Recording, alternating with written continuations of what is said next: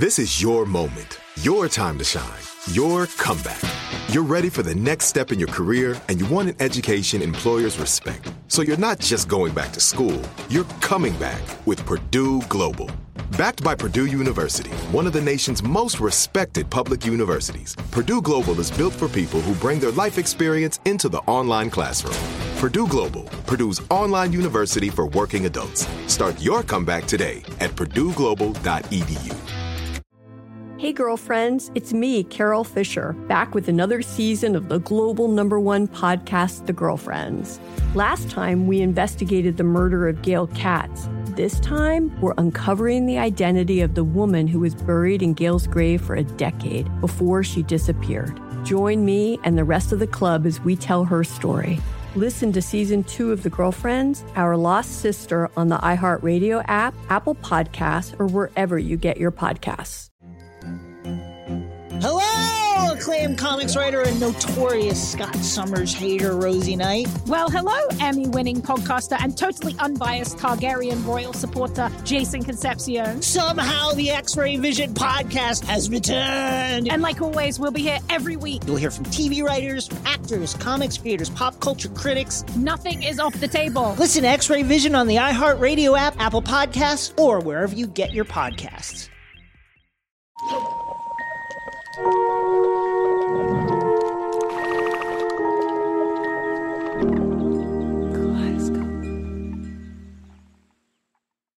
It was early one morning. It was back in 1991. It was January. It was hot. I left the radio on. This is Maggie Iaquinto, a ham radio operator in the small town of Colac, Australia.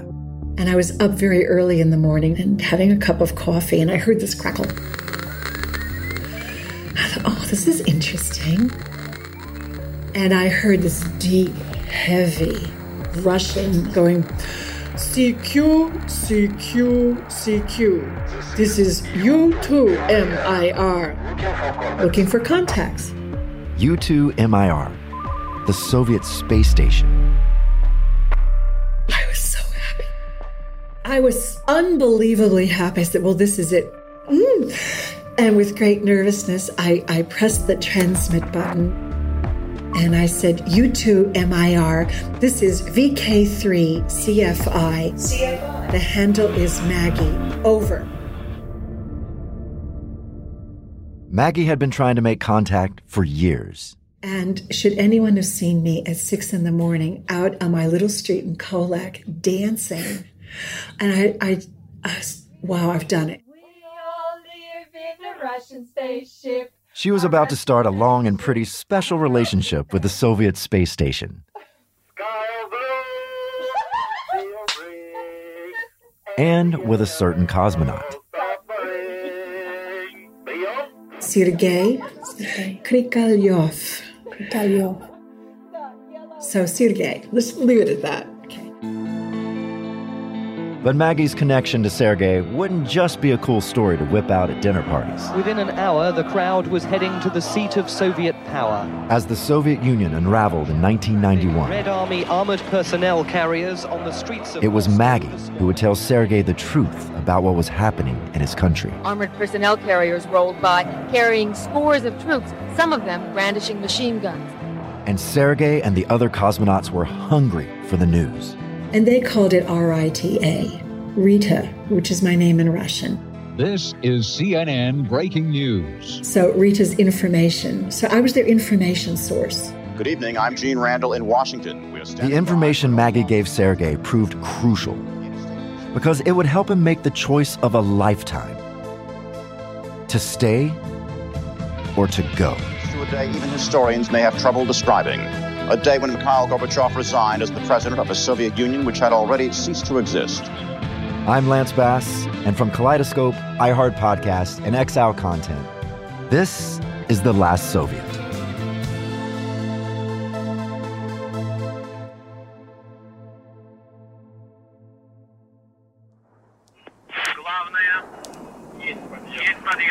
Helen Sharman becoming the first Briton in space. She blasted off with two Soviet cosmonaut repairmen on a mission designed chiefly to repair the aging Mir space station that has been orbiting the globe for five years now. On May 18, 1991, Helen Sharman, the British woman who won the TV contest, blasted off into space. Alongside her were the Soviet cosmonauts Sergei Krikalev and Anatoly Artsebarsky. They were leaving behind a country in chaos, a country literally breaking apart at the seams. The republics, Estonia, A human chain of protest. Lithuania, Crackdown in the Baltic Republic of Lithuania. Latvia. The Lithuanian flag was raised and they sang the national anthem. They were demanding independence. The parliament in the capital city of Baku voted unanimously to make Azerbaijan an independent republic.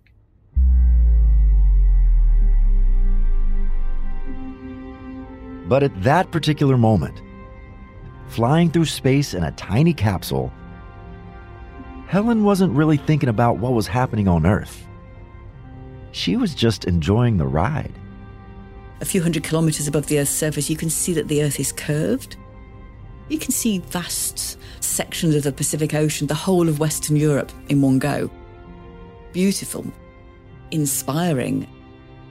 After 48 hours, she finally arrived at the Mir space station. As Helen Sharman's Soyuz spacecraft docked with the Mir station last Monday, it was the realization of a dream that started more than two years ago. I remember opening the hatch I went through first. It was just so nice to float into these long, thin modules. Feeling weightless, I remember being the most natural, relaxing feeling I'd ever had. As she floated in zero gravity for the first time, Helen discovered her home for the next week. Tunnels with tight walls and low ceilings, wires, screens, keyboards, and transmitters stuck to every available surface. The space station Mir was a technological marvel, humanity's only outpost in space. And the Soviets had created it. But in their rush to get it up there, comfort had to take a back seat. So the place was kind of a dump, reeking of mold, mites, and body odor. And thanks to my NSYNC tour days, I can actually imagine what that smells like. Like five sweaty teenage boys in a bus for months. Not pretty. Helen was going up there for a week, but Anatoly and Sergei for five months. For it all to work, everything had to be super organized. Mission Control planned certainly my time to the nearest five minutes. Five minutes. We were told when we needed to awake. Around 7 a.m. Moscow time, have a space shower, meaning wipe your body down with a wet towel. And typically, we would have breakfast together. Chicken with prunes, bread, candy, coffee. Not my usual breakfast. In fact, I'm not the biggest fan of Russian food, but I guess it's certainly filling. And there was, you know, only one toilet in use, so you know, we have to work around each other in that respect. Yeah. In space, even something as simple as peeing becomes a whole operation. Everyone gets their own custom shaped funnel, which is attached to a vacuum hose. When you gotta go, you have to hold the funnel right up against you, unless you want to end up surrounded by droplets of floating pee. And that is gross. After all that, the showering, the eating, the peeing, the cosmonauts are ready to get down to some actual work. Because the station wasn't in great shape. There were power outages, computer failures, leaks. It needed constant maintenance. And that is why our guy Sergei was there. He was the engineer, and his job was to fix all these problems, to keep the station running, to keep the dream of Soviet space alive. Cosmonauts Anatoly Artsebarsky and Sergei Krikalev will spend five months and plan a record eight walks in space as they go about repairing the Mir station. Helen Sharman had her own special job on Mir space farmer. She was growing wheat, potatoes, she even planted a lemon tree. Growing food in space. Bit like Matt Damon in The Martian. The scientific experiments she took part in weren't going to win any Nobel Prizes, but it was nevertheless a British first. And in the evenings, after they'd finished all their duties, it was finally time to chill. Sometimes we could just relax. There's usually a good hour where there's nothing scheduled, where you can just be together and look out of the window, talk about families and friends that we'd left behind. The last couple of years had been strange for Helen. She'd quit her job, broken up with her boyfriend, and let's face it, I'm going to Russia to train as a cosmonaut is a pretty good excuse. She'd left her parents behind in England and moved to the USSR. But she was 27, single. Her whole life was ahead of her. For Sergei, it's different.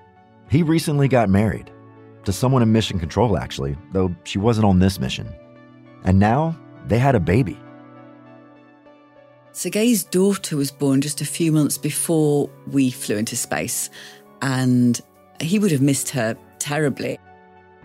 He knew that was what his mission was assigned to do, and he knew his wife would look after the daughter beautifully. But your babies grow up very quickly, and Sergei was going to miss a lot of that development. Over five months in space, Sergei was going to watch his daughter Olga grow up on screen. He could only talk to his family every two weeks. He'd miss his daughter's first words, sitting up, crawling, and then her first steps. That's a big deal, really.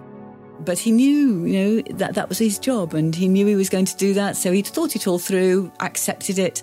That isolation from the earth and the fact that you're not with all your friends and family anymore. Over that week, Helen listens to the usually quiet Sergei begin to open up about how he's missing summer in Moscow, the long, warm evenings with friends and family, about how his daughter is growing up without him. Every time Sergei tells Helen a little bit more, and Helen finds herself looking forward to their evening chats. But then, all too soon, it's time for Helen to return to Earth.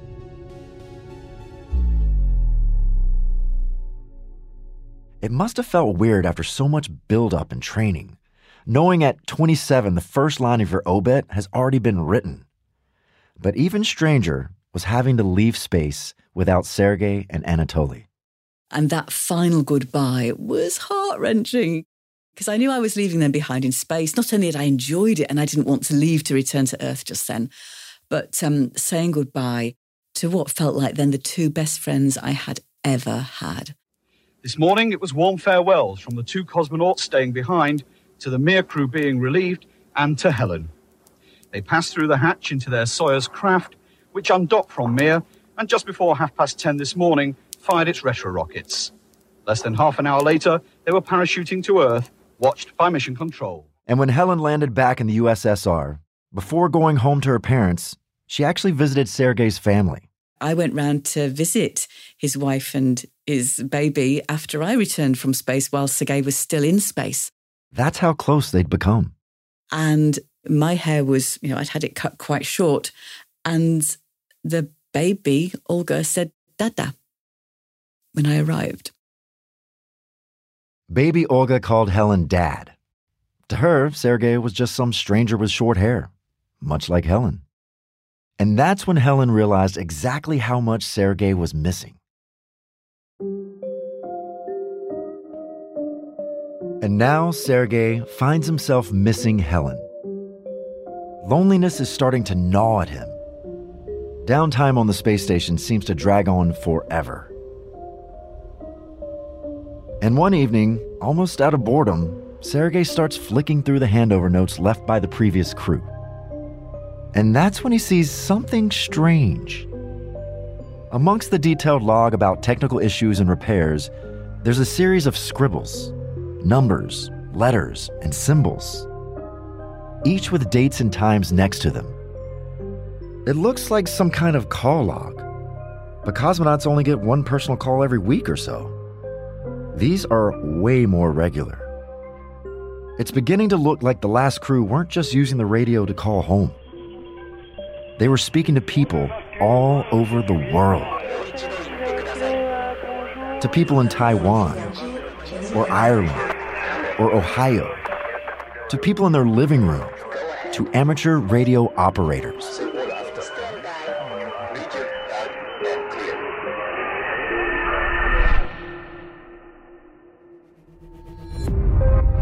And there's one call sign that comes up again and again.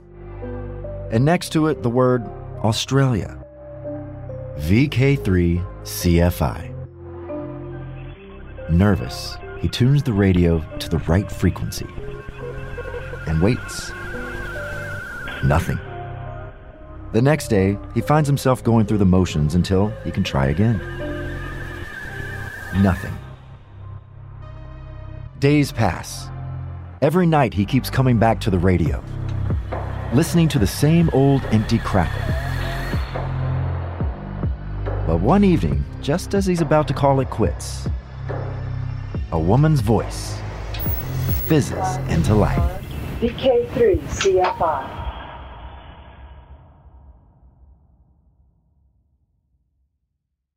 This is it. Your moment. This is your time to make your comeback with Purdue Global. When you come back with a Purdue Global degree, you create opportunity for yourself, your family, and your future. It's a degree you can be proud of, a degree that employers will trust and respect. Purdue Global offers working adults like you over 175 flexible degree programs to meet your specific career goals. These include associate, bachelor's, master's, and doctoral degrees and certificates. Purdue Global degree programs range from nursing to business to communication and more. Whatever your interest, we have the degree that will move you forward. You have the knowledge, you have the experience. Now it's time to get credit for the work you've done and earn the recognition you deserve with Purdue Global, Purdue's online university for working adults. You know you're worth it. We do too. So don't wait another second to get the degree that will take your career to the next level. Start your comeback today at purdueglobal.edu. Hey, girlfriends, it's me, Carol Fisher. I'm so excited to tell you about the brand new series of The Girlfriends. In season one, we told you about the murder of Gail Katz at the hands of my ex boyfriend Bob. At one point, a woman's torso washed up on Staten Island and was misidentified as Gail. She spent nine years in Gail's grave, and then she just disappeared. It's almost like it's become this moral obligation to find her. And that's what we're going to do find this missing girlfriend and tell her story. With the help of some of your favorite girlfriends from season one, like my producer Anna. Oh my God. My friend Dr. Mindy Shapiro. Hi, it's Dr. Shapiro, and I'd like to speak with the deputy medical examiner. And of course, Gail's sister, Elaine Katz. Having no closure, it kills you. Join us as we try to solve a 35 year old cold case. It's not going to be easy, but it's going to be one hell of a ride. what? I can't believe this. Listen to season two of The Girlfriends, Our Lost Sister on the iHeartRadio app, Apple Podcasts, or wherever you get your podcasts.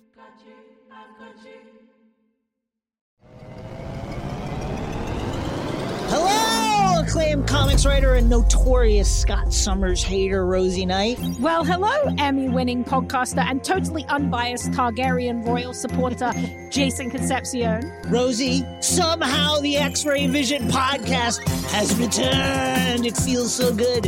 It does. And like always, we'll be here every week covering the wide world of TV, movies, comics, and geek culture. That's right.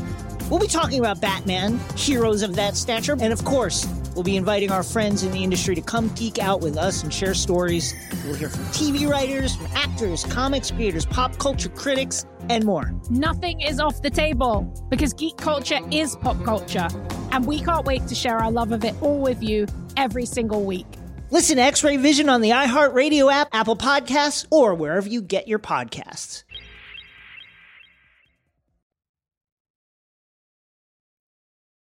Two years earlier, 1989, Australia, Colac, a small town just outside Melbourne, 12,000 people, best known for its dairy farm.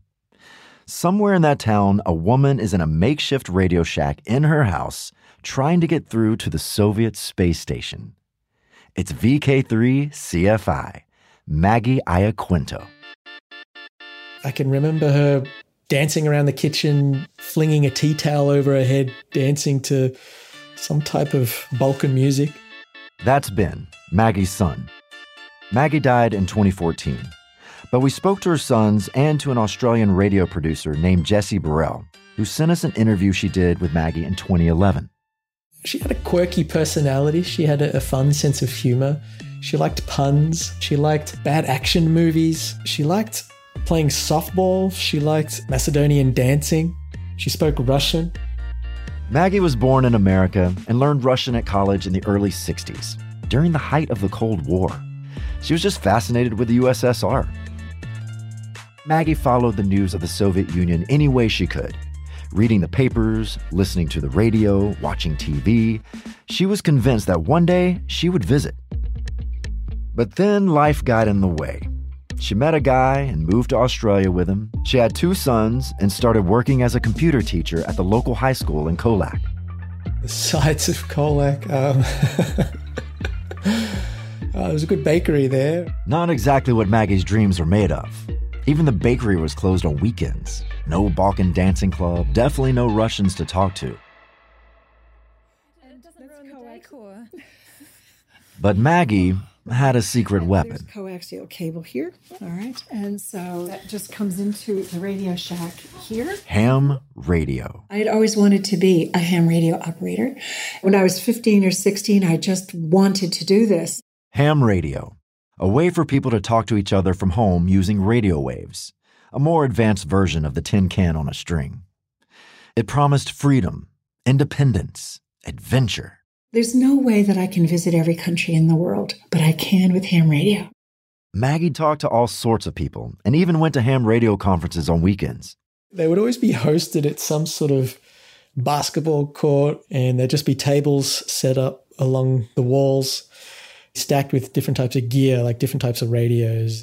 And everyone would call each other by their unique call sign. It's like code names, a jumble of letters and numbers that shows who's calling and where from. In Australia, all of the ham radio call signs start with VK. India's VU, VE is Canada. You get the idea. And three represents Victoria. So I'm VK3. And then the suffix, which is two letters or three, represents your unique identity. So I was VK3CFI. And no one else in the world can have that call sign. And at these ham radio conferences, people would actually address Maggie not by her name, but by her call sign. This is the level of geekiness we're talking about. And then at one of these conferences, she starts hearing a rumor, a whisper going around the community, that a handful of hams have managed to get through to space. Not just any space, but space behind the Iron Curtain, the space station Mir. Maggie can't get it out of her head. The idea of speaking to a real Soviet. And she starts thinking, maybe this is my chance to finally visit the USSR. Even if her little patch of the Soviet Union would be 250 miles up in space. And so Maggie gets to work. She had already turned her spare bedroom into a sort of radio shack, like something out of a 70s science fiction film cables, mics, audio equipment, and the radio itself. But even this gear isn't sophisticated enough to pick up the signal she's after from space. The sheer distance makes it really, really hard. So Maggie buys a second radio for her kitchen and fixes a giant antenna to the roof of her house. Then she wires it all up to an old Toshiba laptop, a real doorstopper. Everything's set up, ready to go. Maggie tunes the transceiver to the right frequency for the Soviet space station. U2MIR. And nothing. She does this over and over again.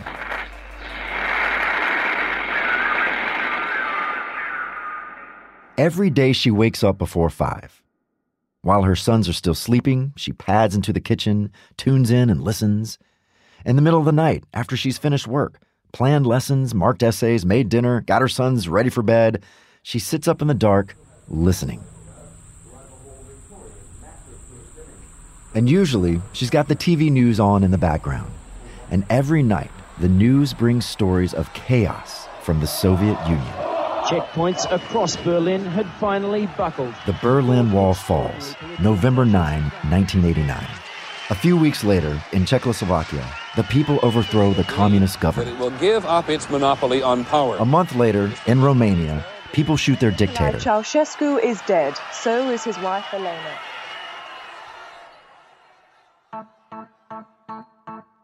Two years pass. You heard that right, two years. And all this time, Maggie keeps trying to reach the Soviet space station, getting up on the roof to tinker with her antenna, buying and borrowing every piece of equipment she can, but still, her chances are slim. Because Mir is in constant rotation around the Earth. It's only above Australia for 10 minutes a time, a few times a day. To catch it, Maggie has to be on the right frequency at the exact right time. And she starts to feel like she's running out of options, like nothing she tries is working. Until one warm morning in January 1991. The sun is just beginning to spread across the roofs of Colac, And Maggie sits in her radio shack, sipping a warm cup of coffee. And I heard this deep, heavy Russian going, CQ, CQ, CQ. This is U2MIR, looking for contacts.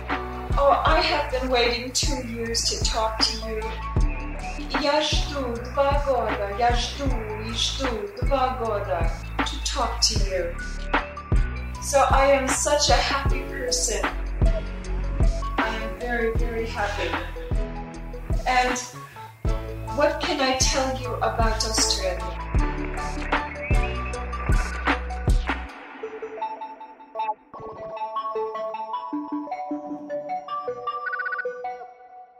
Over. This is it. Your moment. This is your time to make your comeback with Purdue Global. When you come back with a Purdue Global degree, you create opportunity for yourself, your family, and your future. It's a degree you can be proud of, a degree that employers will trust and respect. Purdue Global offers working adults like you over 175 flexible degree programs to meet your specific career goals. These include associate, bachelor's, master's, and doctoral degrees and certificates. Purdue Global degree programs range from nursing to business to communication and more. Whatever your interest, we have the degree that will move you forward. You have the knowledge, you have the experience. Now it's time to get credit for the work you've done and earn the recognition you deserve with Purdue Global, Purdue's online university for working adults. You know you're worth it. We do too. So don't wait another second to get the degree that will take your career to the next level. Start your comeback today at purdueglobal.edu.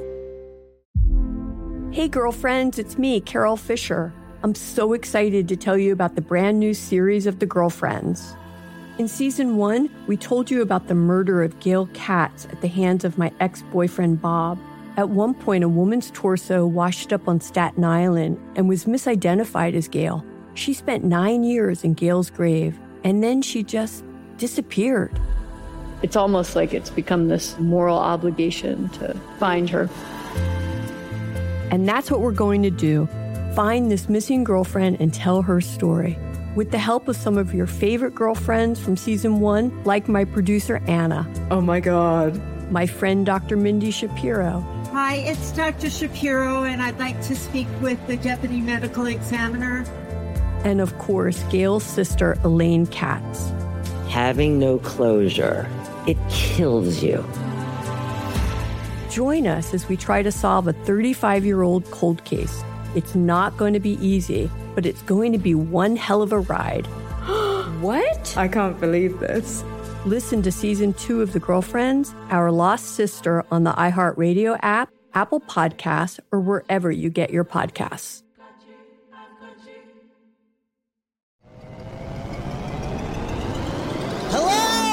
Acclaimed comics writer and notorious Scott Summers hater, Rosie Knight. Well, hello, Emmy winning podcaster and totally unbiased Targaryen royal supporter, Jason Concepcion. Rosie, somehow the X Ray Vision podcast has returned. It feels so good. It does. And like always, we'll be here every week covering the wide world of TV, movies, comics, and geek culture. That's right. We'll be talking about Batman, heroes of that stature, and of course, we'll be inviting our friends in the industry to come geek out with us and share stories. We'll hear from TV writers, from actors, comics creators, pop culture critics, and more. Nothing is off the table because geek culture is pop culture, and we can't wait to share our love of it all with you every single week. Listen to X Ray Vision on the iHeartRadio app, Apple Podcasts, or wherever you get your podcasts.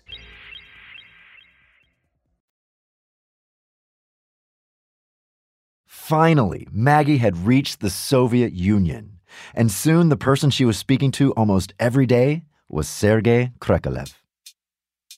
I remember waking up one morning, there would be this loud static. It'd be five in the morning, five thirty in the morning. Our time is when they're having their free time.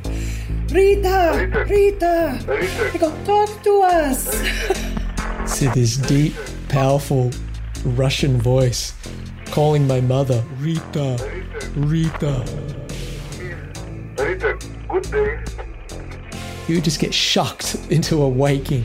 And you'd hear this thick Russian accent. This guy, and so you know, you put on your glasses and you kind of stumble down the hall into the Radio Shack. Oh yeah, good morning, good evening. good day. They would speak in a mixture of English and Russian. Maggie called it Runglish. Have a husband and two little sons, older. Do you have a wife? Do you have any children? He even talked to the students in her computer class. The house would be packed with, with students from school, and they would line up to ask questions. And Maggie would translate. Hi, do you like your food? And I can remember they were speaking in these really strong Australian accents like, Sergey, what do you eat in space? What do you do when you feel a drink? The communication wasn't always the smoothest, but that didn't matter. That desire to communicate, that was the truly wonderful part about being a ham radio operator. As Sergey was really into ham radio. Oh, my goodness. In fact, he called her more than she called him. Sergey and I had this relationship, and he wanted to communicate with me.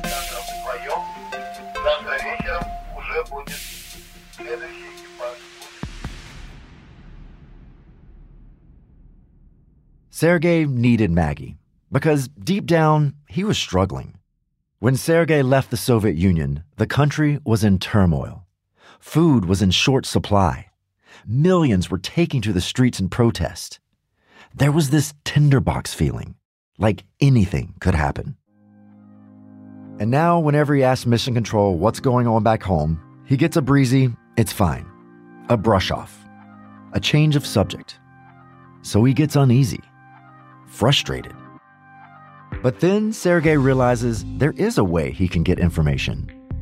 Information that isn't filtered through mission control. And he can get that from his friend in Australia, from Maggie. And so he asks her, What's going on in my country? What are you hearing? I would just scour the newspapers and I'd rewrite articles in very simple English and I would leave it on my system she figured out a way to send the computer on Mir written messages, which meant she could type up news. It was easier than reading out whole articles over a bad connection. My own system was a tiny bulletin board. They would read those articles. They loved reading all that stuff. They didn't get that information from their own central. So I was their information source. Moscow was losing its grip on the Soviet Union. The rebels are using every kind of weapon they can lay hands on. After 72 years of foreign domination, Armenia has declared itself independent from the Soviet Union. Sergei starts to feel like he's losing it. Far away from home, floating in a black void, left in the dark.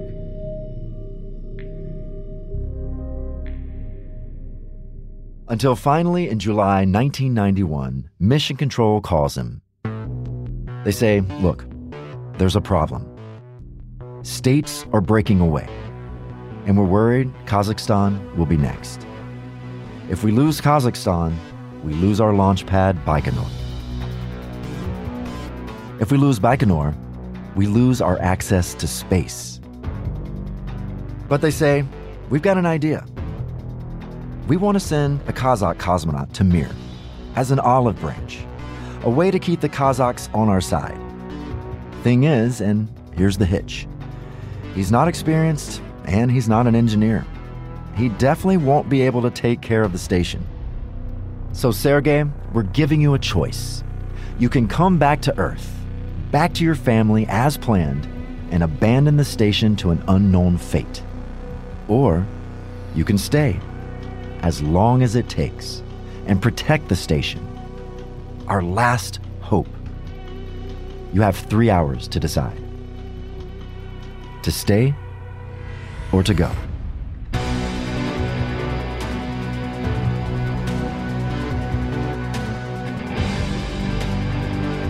That's next time on The Last Soviet.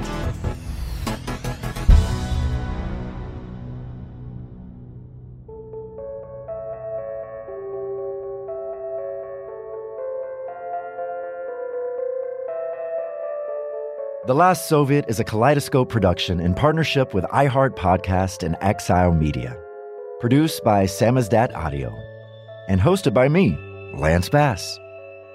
Executive produced by Kate Osborne and Mangesh Hattikudur, with Oz Woloshyn and Kostas Linos. From iHeart, executive produced by Katrina Norvell and Nikki Ettore. From Samizdat Audio, our executive producers are Joe Sykes and Dasha Lisitsina. Produced by Asya Fuchs, Dasha Lisitsina, and Joe Sykes. Writing by Lydia Marchant, research by Mika Golubowski and Molly Schwartz. Music by Will Epstein, theme by Martin Orstrick. Mixing and sound design by Richard Ward. And special thanks to Nando Villa, Alyssa Pollock, Will Pearson, Conal Byrne, Bob Pittman, and Isaac Lee. Many thanks to Ben and Josh Iaquinto for letting us use some of their mom Maggie's incredible recordings. And to Australian radio producer Jessie Burrell for the interview she did with Maggie in 2011. If you want to hear more shows like this, nothing is more important to the creators here at Kaleidoscope than subscribers, ratings, and reviews. So please spread the love wherever you listen.